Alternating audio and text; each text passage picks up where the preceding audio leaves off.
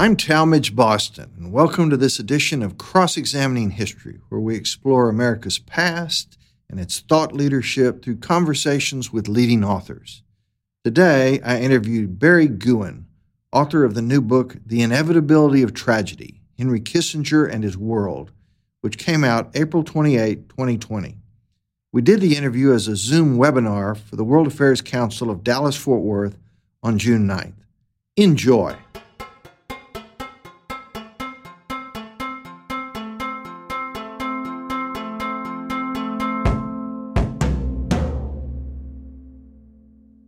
Hello, everyone. I'm Jim Falk, President of the World Affairs Council of Dallas Fort Worth. Thank you so much for being with us. In fact, I think this is a much more pleasant way to spend an afternoon since I think it's about over 100 degrees here in Dallas, Texas.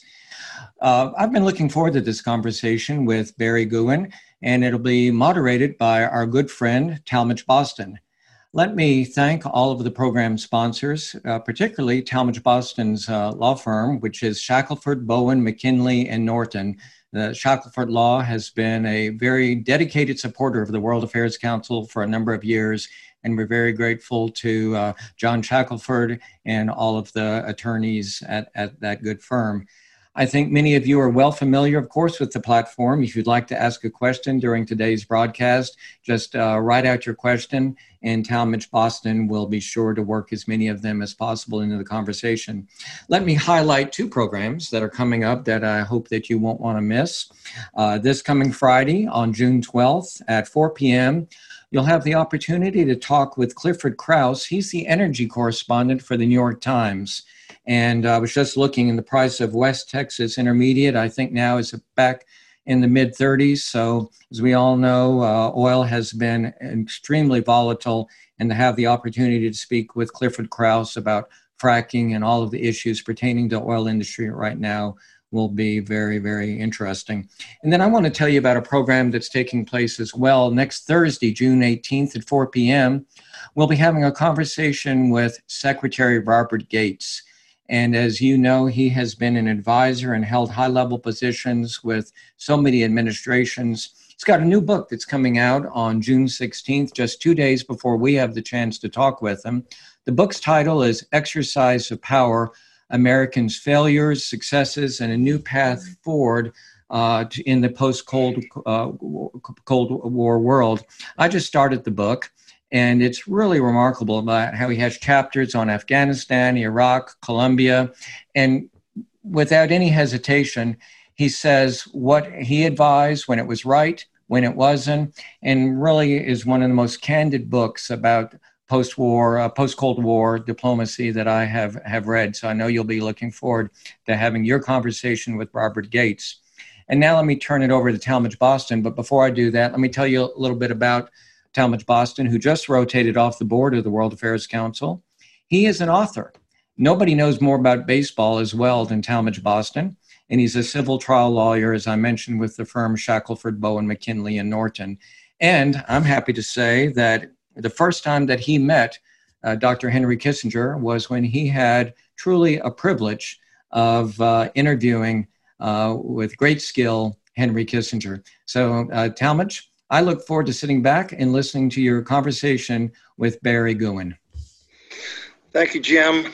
Uh, people who are on this webinar, uh, to introduce you to Barry Gewen a little bit. Uh, for the last 30 years, he's been uh, an editor at the New York Times Book Review. Uh, he's also written uh, prolifically on politics and international affairs for the New York Times, the New Republic, and many other publications uh, amazingly, with all the, the writing he's done, uh, this wonderful new book uh, is his first book. And it's gotten a lot of media attention, deservedly so. And the endorsements on the dust jacket come from the likes of Walter Isaacson, David Petraeus, Douglas Brinkley, and Sean Wilentz. So, uh, Barry, let me start off by just saying uh, congratulations on uh, a first book that is really uh, making quite uh, an impact among people who love uh, international affairs. So, with that as the introduction, let's let's go to the questions. Uh, Barry, in, in your prologue, uh, you set up the contrast between Henry Kissinger and Condoleezza Rice. how the experience of their formative years, Kissinger growing up as a Jew in what became Nazi Germany, and Rice as an African American in the segregated South, presumably inspired their perspectives on American foreign policy, with Kissinger becoming a pessimistic realist and Rice an optimistic idealist. So, is one of your book's purposes to remind readers that American diplomats are real people whose foreign policy perspectives are naturally shaped by their life experiences? I think it's, um, one can say it's inevitable that any diplomat, any individual will have um, his or her views shaped by their life experiences. Um, but I do want to add, uh, I, I, think the contrast between the two of them is strong, and I, I do believe that it, it derives in large measure from their experiences growing up. But I do want to add that Kissinger has always been reluctant to um, have his biographers and other commentators look at his childhood for answers to why he has the perspective he does. And I think that's perfectly understandable. One doesn't want to reduce um, Kissinger's uh, views of the world simply to the traumatic experience of the Nazis. That played a part in forming him, in forming who he is. But I think we have to look at his ideas on their own and not simply reduce them to his childhood. Well, you also say in your prologue that, that Henry Kissinger has much to offer today. I think that's one of the many reasons your book has had the impact it's had uh, as a guiding light foreign policy thinker, but only if we know where to look. And your book tells readers where to look. So, besides looking at Kissinger's upbringing in Germany and then in the United States, you also believe we should look at the world affairs thinkers who shaped him in particular Leo Strauss, Hannah Arendt, and Hans Morgenthau. In fact, you devote one third of your book to these three political theorists who impacted Kissinger. So, what was the cumulative impact of the three of them on how Kissinger has viewed international affairs? Um, let, let me say that um, the impact is direct only in the case of one of them, and that's Hans Morgenthau. And I would say um, one, I think, cannot overemphasize the impact of Morgenthau on Kissinger's thinking. Uh, there was no thinker that Kissinger admired more than Morgenthau, who really became a mentor. He was, if I remember, 19 years older than Kissinger. But they, when Morgenthau was lecturing at Harvard as a guest lecturer, he spotted Kissinger, who was the brightest student in his class. They became friends, and their relationship went through many, many um, trends. Um, so Morgenthau as I say, um, is thinker more, more problematic in terms of their influence on Kissinger. I would say it's not so much an influence as such as a kind of family resemblance. What all of these German Jews had in common, and, and this is a point that I really think uh, has to be stressed, is that they were in some sense conservatives they were in some sense, and maybe this is less so in Arendt's case, nationalists. But of course, once the Nazis came to power, their conservatism, their nationalism had to be called into question. So, what was left for them? None of, none of them was a Marxist. None of them was a Zionist, even though they all uh, admired Israel, defended Israel, but they none of them chose to live in Israel. Um, there, there were always tensions in that regard.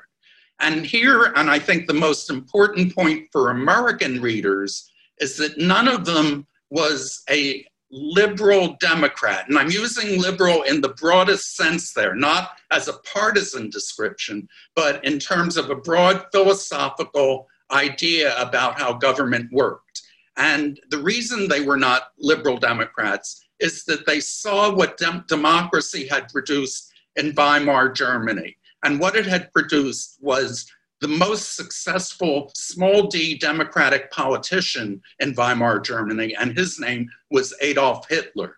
So they always were skeptical, always had doubts about um, the virtues of democracy. When it worked well, it was wonderful, but it did not always work well. And so, what I try to stress with Strauss and Arendt is not so much a direct influence, but a kind of family relationship. If you look at their ideas, if you look at uh, their views on democracy in the world, you can see a lot of what Kissinger also thought, even though there was not a direct one to one impact. The same was not true of Morgenthau. There, the connection was much more direct. Well, now, chapter one of your book is devoted to Henry Kissinger's views on Chile during communist leader Salvador Allende's three year reign in the early 1970s. Kissinger wanted Allende out, even though he'd been elected in a democratic election, because Kissinger did not want another Cuba in the Western Hemisphere. So, a half century later, knowing what you know about what was going on in the early 1970s, do you personally have a problem with Henry Kissinger's attitude toward Allende's Chile as he sought to maintain order and stability in our side of the world? I personally do not. Is There, I, I, personally do not.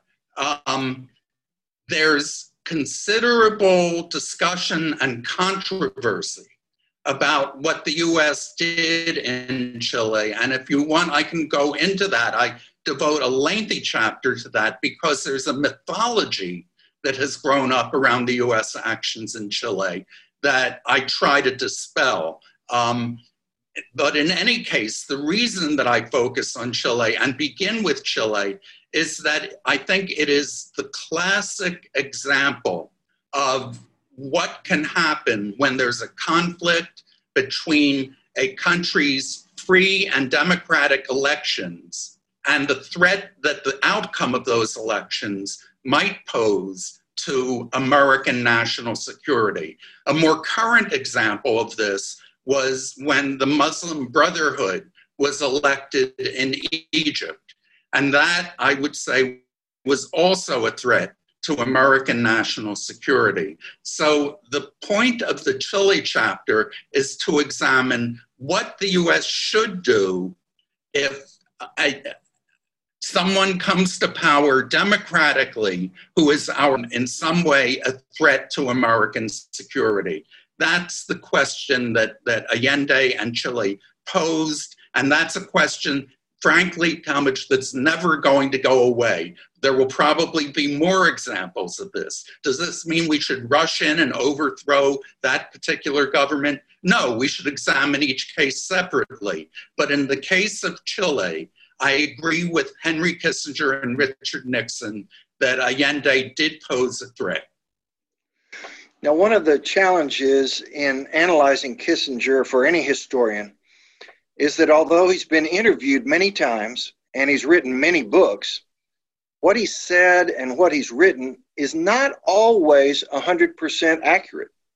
He's a man of many faces.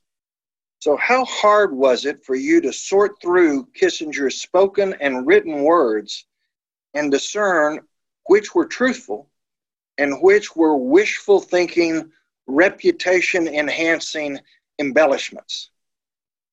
Um, as you know, uh, Kissinger declined to be interviewed by me.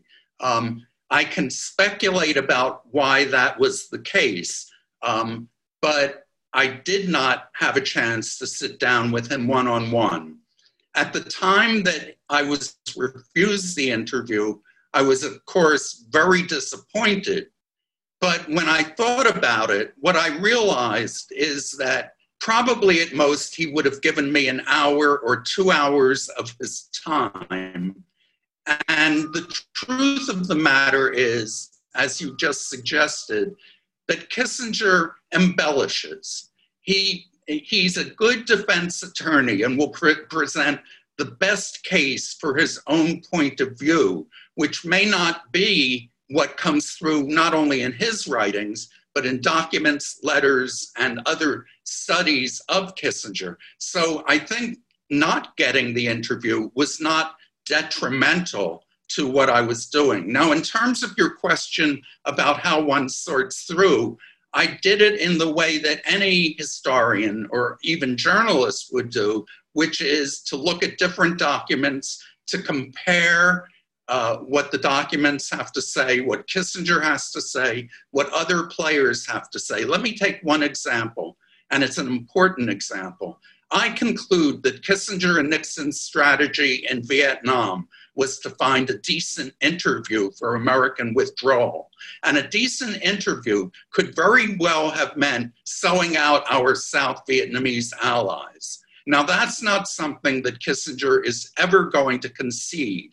And in fact, he, he's um, com- contradicted that. He's, he's, he's uh, tried to refute that view that he wasn't pursuing a decent interval. But from my reading of the various texts and the various comments, I conclude that they were, in fact, looking for a decent interview interval, even if that meant the downfall of the South Vietnamese government. Now, your book uh, repeatedly uh, depicts Kissinger's thorough knowledge of world history and how he's used it to guide his thinking in real time in the present on what's happening and what's likely to happen in the future. So, did the unsound thinking that led to bad decisions by President Truman in Korea, Kennedy and Johnson in Vietnam, and Bush 43 in Iraq arise at least in part from their lacking the deep knowledge of world history that Henry Kissinger has? I think the answer has to be yes. Um, let's stay with Vietnam. I, I, don't really have much to say about Kissinger's views on Korea or on Harry Truman, but um, uh, what I would say about Vietnam is that Kissinger, and here he is sharply contrasted with Hans Morgenthau, Kissinger in public always supported the Vietnam War leading up to the time that he became National Security Advisor. Um, Morgenthau was the great opponent of the Vietnam War. Uh, one of the remarkable aspects of their friendship is that it somehow survived this enormous gap in their, their views. And yet, uh, Kissinger's view was not so different from Morgenthau's on this. Um, I, he believed that getting into Vietnam was a disaster, and he wouldn't say it in public, but he did say it in private. And his students know how, knew how he felt about this. But um, he was very critical of uh, what the US um, had chosen to do in Vietnam. And in terms of his own perspective, which is a realist or realpolitik perspective, he felt it was a wasteful expenditure of American resources, blood, and money. And the, the effort he made was to find a way out of Vietnam. Well, you devote one of your book's seven chapters to Vietnam. And as National Security Advisor and then Secretary of State under President Nixon, Kissinger took on the challenge of attempting to fulfill Nixon's campaign promise, which was to withdraw America's military from Vietnam while attempting to achieve a peace with honor. So, was that goal truly a Don Quixote impossible dream? Um, I think one can say it was up to a point. Um, what was the alternative to trying to achieve peace with honor? If the alternative was an immediate withdrawal, that was not only unacceptable to Kissinger and Nixon, but also profoundly unrealistic. In the comments that have been made about my book, um, the critics have uh, generally gone after my arguments about Chile and Vietnam. And the, uh, with the case of Vietnam, the argument is when Nixon and Kissinger took office, they should have simply announced a withdrawal, and that would have been it. Uh, and that would have saved 20,000 American lives and countless Vietnamese lives. But there was a problem with this. You couldn't, in any uh, realistic uh, perspective, you couldn't simply withdraw.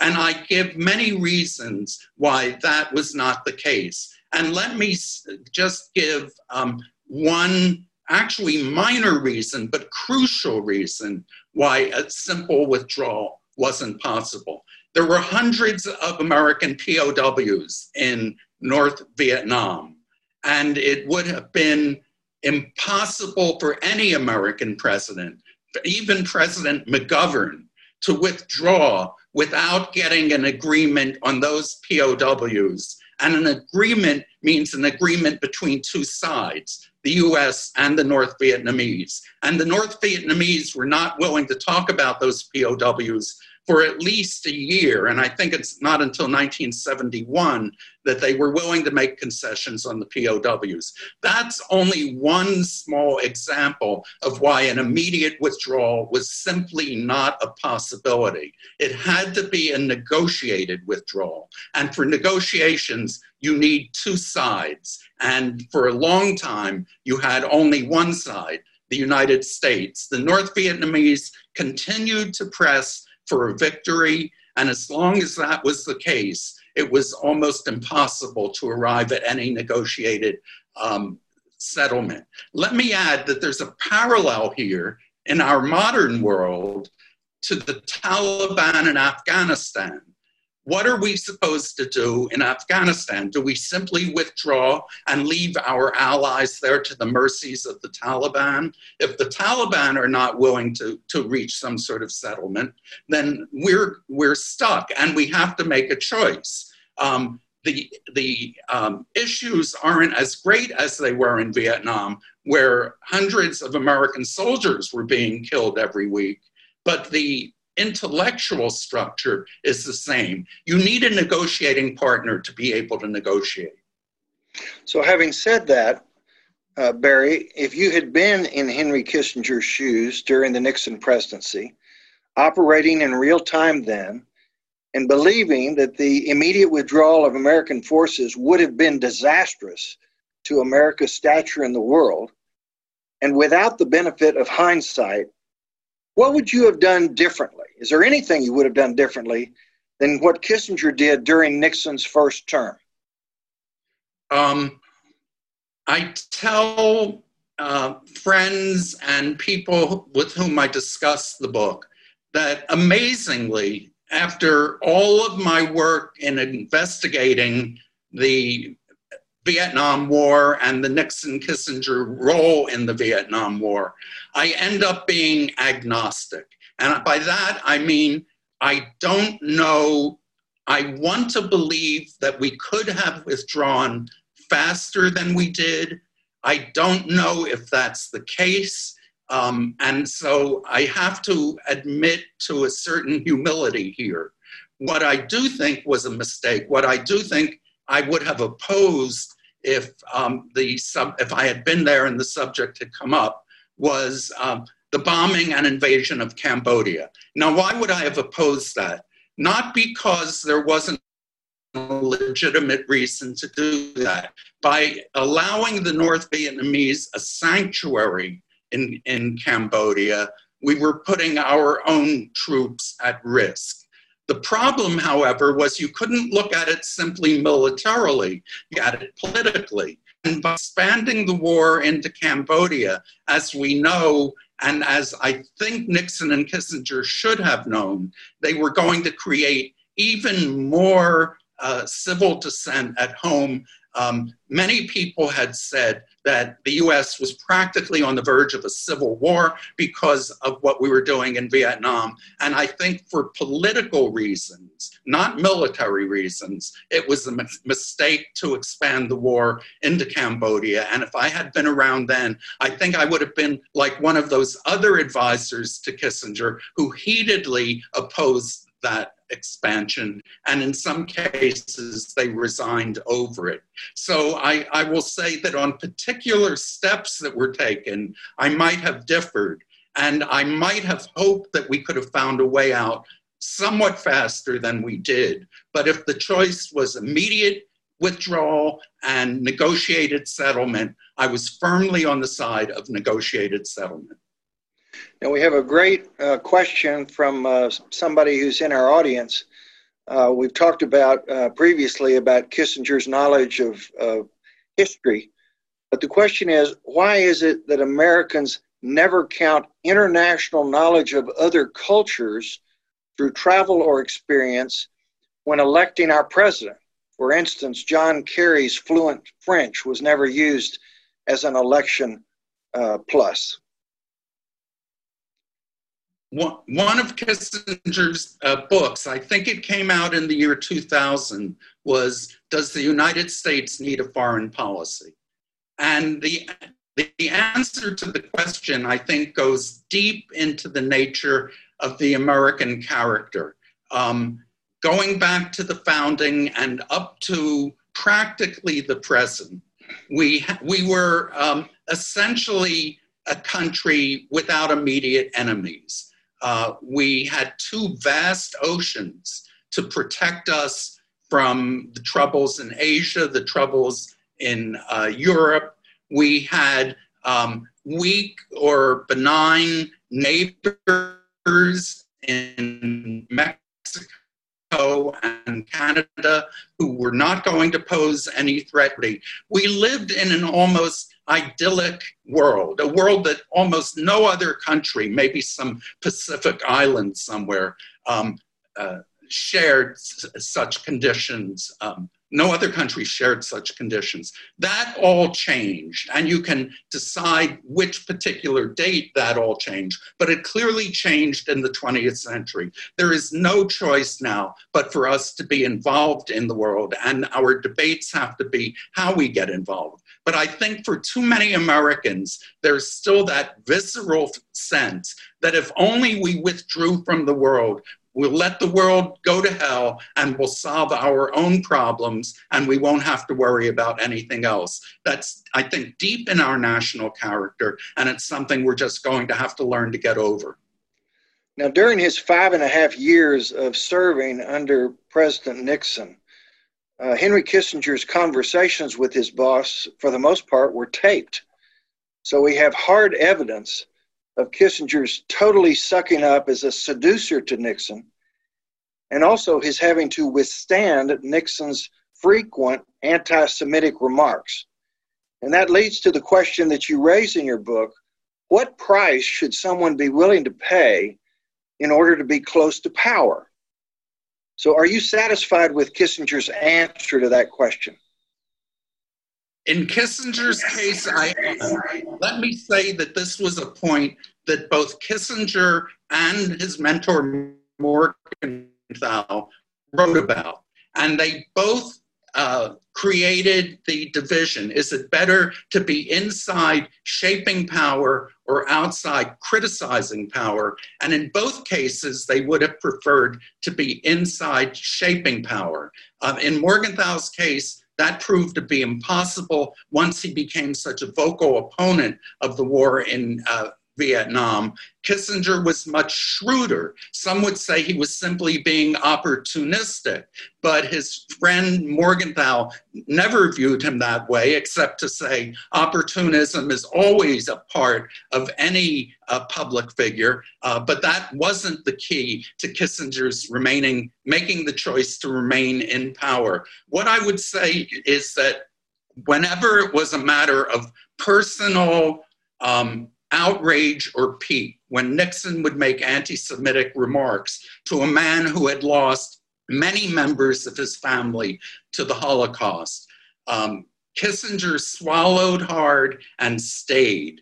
Um, he stayed because he thought it was more important to um, have his input on the conduct of foreign policy than simply to leave in, in outrage. Um, but when the questions that came up were questions of policy, at those points, he would threaten to resign. um, and he did not, as we all know. But, but he, he would make the threat repeatedly. I'd like to draw a, a modern analogy because it's one that I've discussed many times with friends, and that is should Jim Mattis have resigned um, from the Trump administration? And my view was, not, and I would say it was Kissinger view, my view was no, he should have swallowed hard and stayed because, as was famously said about him, he was the adult in the room. Now, I can say that from the comfort of my apartment, sitting here talking to you.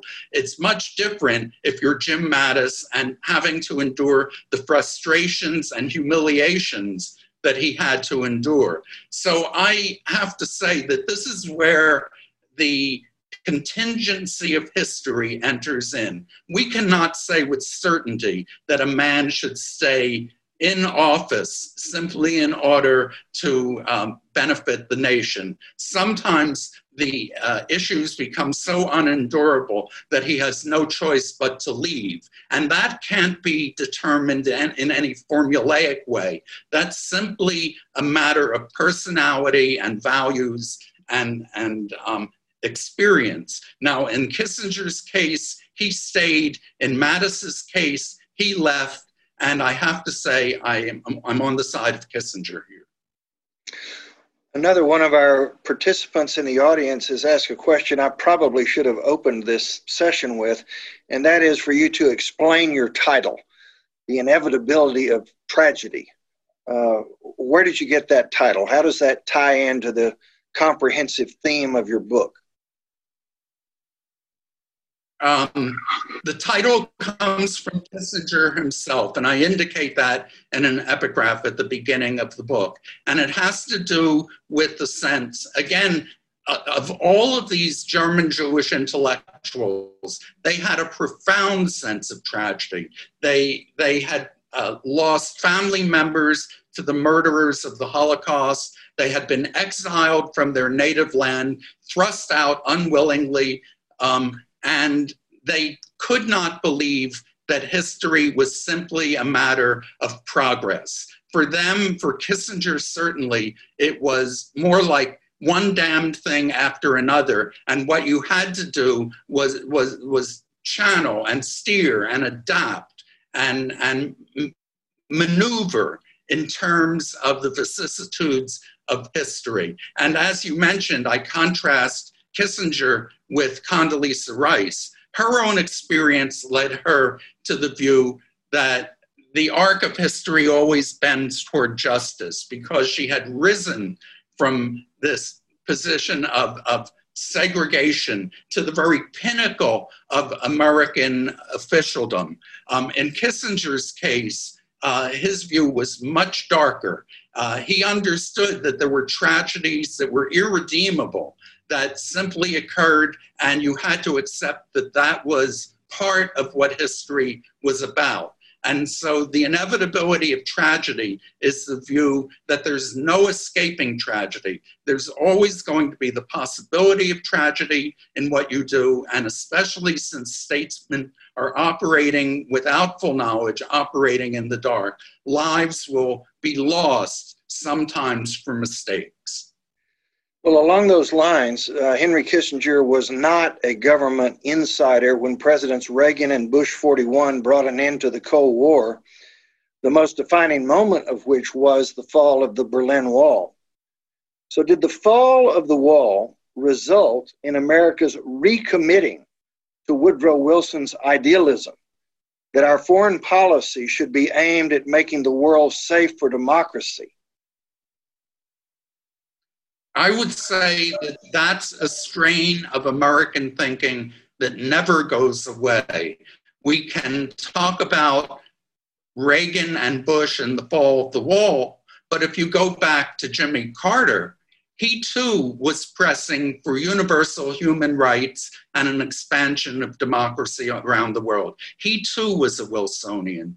Wilsonianism, which in some ways is the opposite of what the realists like Kissinger and Morgenthau believe, Wilsonian, Wilsonianism was uh, for them an enemy that had to be fought. Um, one couldn't simply go around the world trying to impose one's own ideals on a recalcitrant reality. One had to take into account the realities of power and the configurations of power. And so I would say, no, it wasn't that Reagan and Bush brought about a revival of Wilsonianism. It was that Wilsonianism never went away.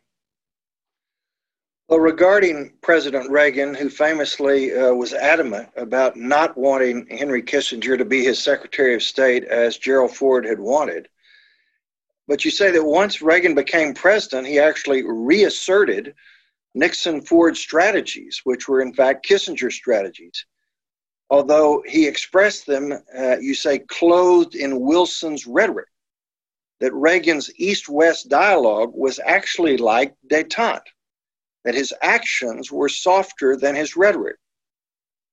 So, in terms of trying to understand why uh, Reagan, in fact, acted differently than what he had said in his campaign, uh, isn't a large part of that because Reagan's most influential advisor throughout his presidency was James Baker, who had a very pragmatic approach to foreign policy that was much like Kissinger's?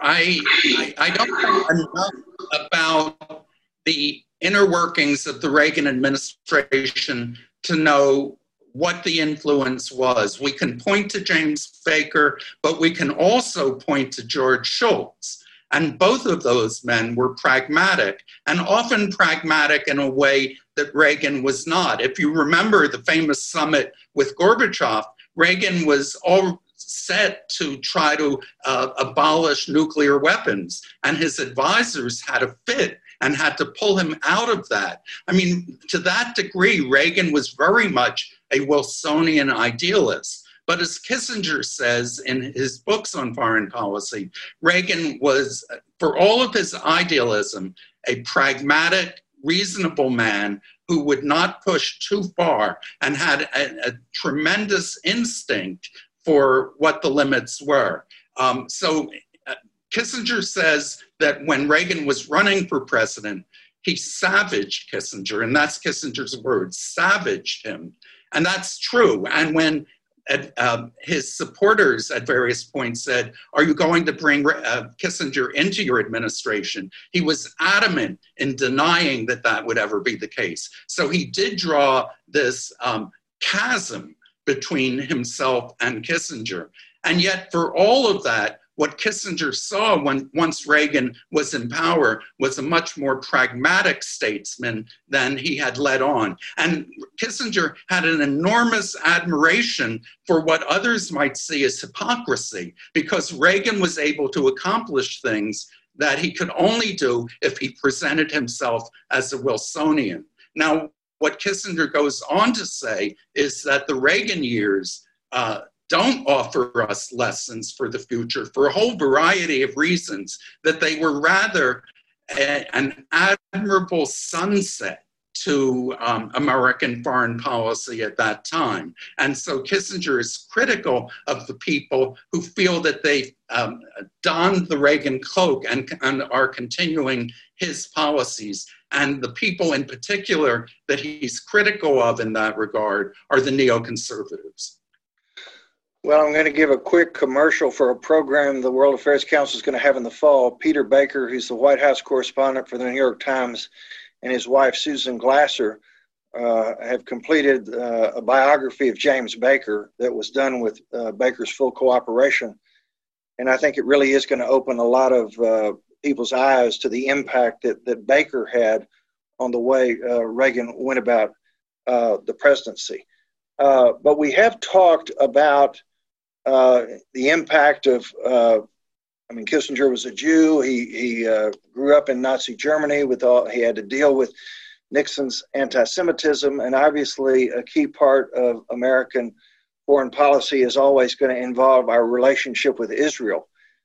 So, another uh, audience member would ask you to describe the relationship between Kissinger and Golda Meir on the issues that involved Israel uh, during the Nixon and Ford presidency?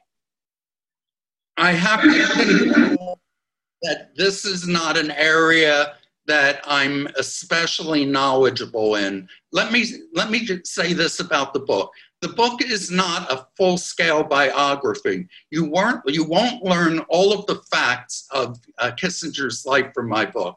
It's an intellectual portrait. What I'm trying to do in the book is to understand his way of thinking, how it applies to our modern world, and why I consider it so valuable as we move forward. So, on the particular, I can talk to you about Chile because that was important for the reasons I expressed, and Vietnam because it had such a profound impact on um, American history and American foreign policy down to the present. But when we get into the um, ins and outs of um, specific issues, and Israel is one of those, I'm, um, I have to confess a certain, um, um, if not ignorance, at least limit uh, what I would say is that this was an area where um, Kissinger and Morgenthau disagreed. Morgenthau was a much more vociferous um, supporter of Israel than Kissinger was, though that's not to say that Kissinger was not a profound supporter of Israel. It really had to do with the kinds of policies that um, Kissinger and Morgenthau uh, advocated. And in Morgenthau's case, he criticized Kissinger uh, for what he thought was weakening Israel. And Kissinger, of course, uh, responded and, and, and said that simply was not the case. But when we come to the particular policies that Kissinger pursued toward Israel and the Middle East, I have to uh, beg off because I don't know enough. Okay. Well, I you understand i have got to be responsive to the audience question. I've read your book. I, I, knew that there was not a focus on Israel. Here's another question that I do think you you, you go into, particularly in talking about uh, Vietnam. But uh, if we were going to play the old TV game Password, uh, if somebody said Kissinger, uh, the response might be China. So, uh, talk about uh, Kissinger's impact on the relationship between the United States and China since he and Nixon uh, got it all started? Um, it's hard to overemphasize what the opening to China meant. At the time, it was pure realpolitik which is to say that Nixon may have been the first to propose an opening to China. Um, there's an argument that that's the case. But he and Kissinger saw eye to eye on this. And of course, Kissinger was the man who was sent to, to negotiate that opening. Um, you couldn't have China on the outside and be um, opposing the Soviet Union. It was almost like um, going into battle with one hand tied behind your back. The, the aim of Kissinger and Nixon was to uh, bring China into the conversation, to uh, play one off against the other, to maintain closer relations to each of them than either of them had with the other. And that was, I think, an enormous success. I mean, conditions have now changed, and we can talk about that if you want. But at the time that Kissinger and Nixon were pursuing their China policy, it was absolutely the right thing to do, even though there were conservative critics, and these critics one might label as Wilsonians, conservative critics who said we should not negotiate with a regime that has killed millions of its own citizens. The Kissinger realpolitik response to that would be we cannot stop China from killing its own citizens, but we have to think of the international arena. We have to think of American national security and American interests. And American interests is for us to play China and Russia off against each other.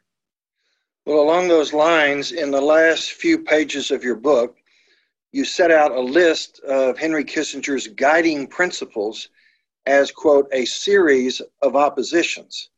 For example, employ power for limited ends rather than absolute ends, incrementalism rather than perfectionism, continuity rather than upheaval, and so on. What was your process for compiling this list? Um, patient. I, I, just sat down. It was the end of the book. It was the end of my thinking about Kissinger. And the point that I was trying to make, and I'm sure you appreciate, is that Kissinger is viewed simply uh, very often as amoral, if not immoral, and that realpolitik is viewed as immoral, as those critics of the Kissinger Nixon China policy viewed any opening to China as immoral. And what I was trying to do at the end of the book was to set out my view that in fact Kissinger is a moral individual, but his moralism is not easily categorizable or easily put down into paper. Kissinger has always uh, avoided trying to set out moral principles because it's so difficult to do. What I'll say in a very broad stroke, and this is, as you know, in the book, is that all of these German Jewish intellectuals, Kissinger, Morgenthau, Arendt, Strauss, uh, were Nietzscheans. That is to say, they did not believe that there was a moral code, whether handed down uh, through um, the Ten Commandments or by the Word of God or by human nature or by any other foundation that you might look to for a moral code. That morality was not something that could be imposed on the very various and unpredictable reality and life that we all live in. Re- morality had to come from the individual through all of these uh, small one on one relationships to people and nations and cultures and was not uh, something to be imposed from above. And that's something they all shared. Well, do you regard his principles as you've outlined them, uh, this series of oppositions based upon history, based upon his own uh, personal uh, international philosophy, so forth? Do you regard these principles as timeless?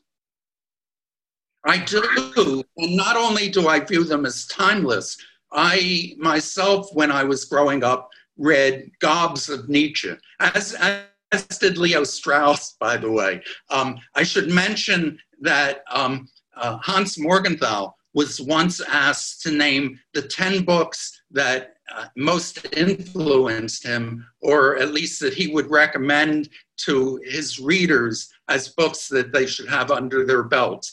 And he cheated a bit. And he included among the 10 books the collected works of Friedrich Nietzsche. Now, why is that? What does Nietzsche have to offer? And I think what Nietzsche has to offer, and, and any of you who have read Nietzsche, I'm sure, have taken away, uh, uh, uh have had a very profound experience from that. He destroys what he calls all idols, all ideals. And, and then the question is if you have no ideals, what are you left with? And this is a problem of our time. For religious thinkers, that may not be an, an, an issue, though, of course, as we know, there are very important religious thinkers Paul Tillich, for instance, who are very Nietzschean in their views. Nietzsche has had a profound impact on theology as well. But for religious thinkers who think there is a God given set of rules that we must all adhere to, Nietzsche is a, a writer who, more than any, is the one who will uh, dispel that um, among readers who are sympathetic to his views. Well, since leaving uh, government service at the end of Ford's presidency, and that was obviously a long time ago, uh, Kissinger has still been called upon and given advice to every American president, at least through Barack Obama. And so, uh, one of our audience members uh, has the question of what is Kissinger's ultimate legacy? And I was framing it in terms of is the fact that Kissinger has given advice to so many presidents uh, make him the most influential foreign policy advisor in American history?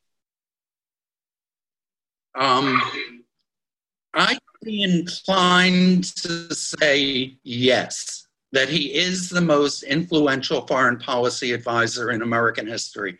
If one thinks back to other um, possibilities, I don't think anyone has had either the record of longevity or the impact on foreign affairs that Kissinger has had. So my answer to that question would would be uh, Yes. Now, when we come to the legacy, first of all, the um, the legacy of the Nixon Kissinger years speaks for itself. I mean, whether or not you agree with the way they handled Vietnam, uh, they did find a way to withdraw from Vietnam w- without the humiliation of the United States. And all of the other accomplishments, I think, uh, speak for themselves. But I think the legacy goes beyond that. And that's really what the book is about the intellectual legacy of Henry Kissinger.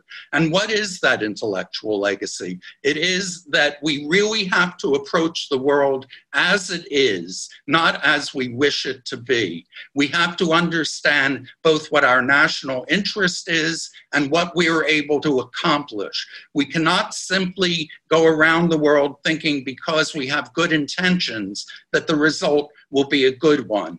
And I think we've learned through harsh experience that that's the case. But since I also said that Wilsonianism is always a strain in American thinking, it's probably a lesson we'll have to learn again and again. But Henry Kissinger stands there as one of the great and formidable figures to remind us that we cannot simply approach this world, this Hobbesian world of power, with good intentions. Good intentions are not enough. We've got a little over five minutes left, and, I, and I'm going to ask you what I think is one of the most fun parts of your book uh, because it, it, it, just shows the continuity of his thinking. And it's about his PhD dissertation at Harvard, which was about his diplomatic hero, Lord Castlereagh, uh, who uh, brought a was instrumental in bringing an end to the Napoleonic Wars and despite his having done that, he became despised in his own country so badly that he ended up committing suicide. So, explain how Kissinger's diplomatic experience in Vietnam allowed him to essentially duplicate, not the suicide, but in many ways duplicate the difficult experience that Lord Castlereagh had. There's a famous Kissinger quote when he was negotiating the withdrawal from Vietnam is I'm trying to bring the two sides together, and everyone is shouting at me. Um, the truth of the matter is that diplomats, and this comes out of Morgenthau, uh, one can use Morgenthau as a text and Kissinger as an illustration of this. That diplomats are the unsung heroes of international relations. Why are they unsung? Because it's up to diplomats to find areas of accommodation, areas of agreement, areas of compromise. And if you don't have those areas of accommodation, the, the choice that's left to you is either withdrawal and humiliation or war. And so compromise is necessary. And yet, certainly among democracies, as both Morgenthau and Kissinger say, um, democracies are not happy with compromise. Pub, the public um, expression is very much we must defeat our enemies uh, no matter what. Um, it's very hard to find areas of nuance in public opinion. And uh, Morgenthau says this is why democracies are not the best kinds of governments for the conduct of foreign policy, because there will always be a push toward a, an unrealistic uh, extremism. And Kissinger has repeatedly warned about this as well. Unfortunately, there's nothing we can do. I mean, if you want to say this is one of the tragedies of our existence, we live in a democracy. No one is calling for the overthrow of that. Um, but democracy brings with it certain drawbacks that we simply have to recognize. Yes, we, we have time for uh, one more question uh, from our audience, and you do not talk about this subject in the book. It may not be something that's within your sweet spot, but we have mentioned uh, the impact uh, of life experience on both Kissinger and Condi Rice. Uh, are you able to talk about Madeleine Albright, who, like Kissinger, is the only other foreign born Secretary of State who was also influenced by the collapse of the, of the Weimar Republic? Um, again, I, I want to plead humility here. I, I've read Albright's most recent book, I've dipped into the earlier ones. She clearly has a view that's different from Kissinger's. Um, she has viewed the United States as the exceptional nation, the indispensable nation. And this is a view that Kissinger does not hold. As a realist, he, he cannot hold that. He has to think in terms of national interests and not this broad idea of indispensability.